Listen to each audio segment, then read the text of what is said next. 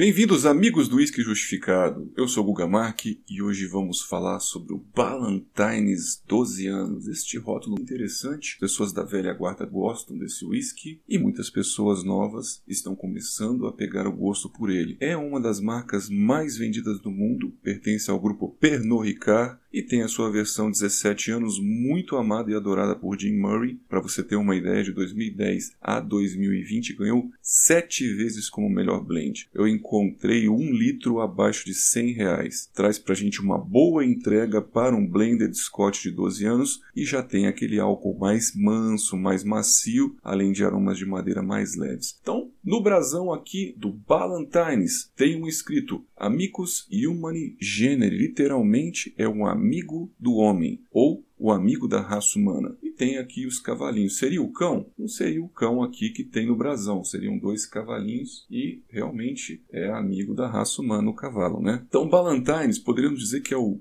cavalo engarrafado? Uma brincadeira aí, a gente sabe que o poeta fala sobre o cão engarrafado. Lembrando que a marca recentemente jogou no mercado seus single maltes com o nome Ballantines e vem a destilaria abaixo. Então já temos uma ideia de quais entram no composto do blend do Ballantines. E se você buscar a característica de cada um destes singles, Milton Duff traz uma característica floral e com a especiaria das mais valorizadas no mundo do whisky, canela. Glen Bird traz frutas concentradas e aromas adocicados de mel, maçãs vermelhas e peras, aquele aspecto bastante aveludado. E o Glen Touchers seria frutas vermelhas e morangos com aqueles açúcares agradáveis. Pensando nisso, então, a gente pode esperar um whisky muito frutado e adocicado, com aromas de especiarias e um aveludamento incrível, com 12 anos de maturação, um álcool já mais agradável. A minha garrafa aqui com a data de envase em janeiro de 2020, novo, sem oxidação, recém-comprado, seria um dourado claro, límpido e brilhoso, tem uma oleosidade média a baixa aqui no movimento da taça e a coroa de lágrimas forma gotas numerosas, tem uma descendência em velocidade média. Fase nasal, temos aromas tangíveis à distância da taça. A gente poderia fazer uma síntese aqui antes de começar a descrever os aromas. Um whisky doce e frutado.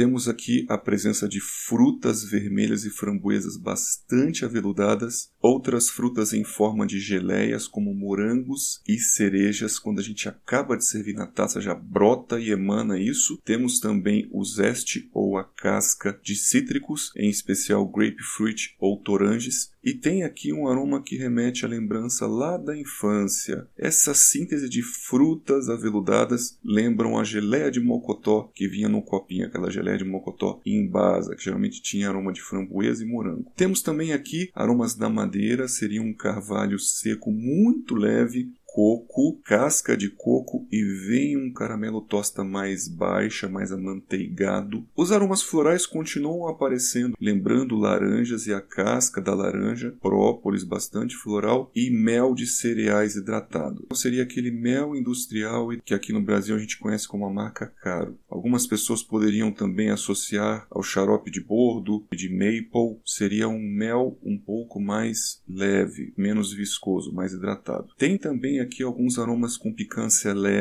em especial a pimenta branca. Como é o álcool dele? Visível, mas não agressivo, lembrando mesmo um whisky leve, whisky de grãos, este aroma alcoólico. Quando a gente começa a degustar, tem uma excelente correspondência nasal bucal, com uma certa presença picante e leve ardência com salivação persistente, mas percebe-se os frutados logo abaixo aqui em menor intensidade. Vem dulçor de caramelos e mel de cereais, peso então é leve, a oleosidade média a baixa, com a percepção aqui dos whiskies de grãos importante, ou seja, trazendo bastante leveza, mas tem uma boa presença em todo o palato, tem também aqui um calor de boca e uma sensação oleosa, principalmente dos olhos da casca citrus. Lembra isso? Então ele tem uma sensação oleosa bastante agradável, com frescor de boca. A persistência gustativa é média a alta, então após a deglutição você ainda continua sentindo os aromas por bastante tempo, quase por 10 segundos, seria mais ou menos essa classificação. E o retrogosto traz para a gente coco e caramelo e o álcool visível aqui nessa parte. Calor de boca vem da vasodilatação alcoólica. O que, que fica na sua boca? Um residual, sabores levemente amargos e um doce também de açúcar mascavo, açúcar queimado. Uma sensação resinada, enceirada de madeira, também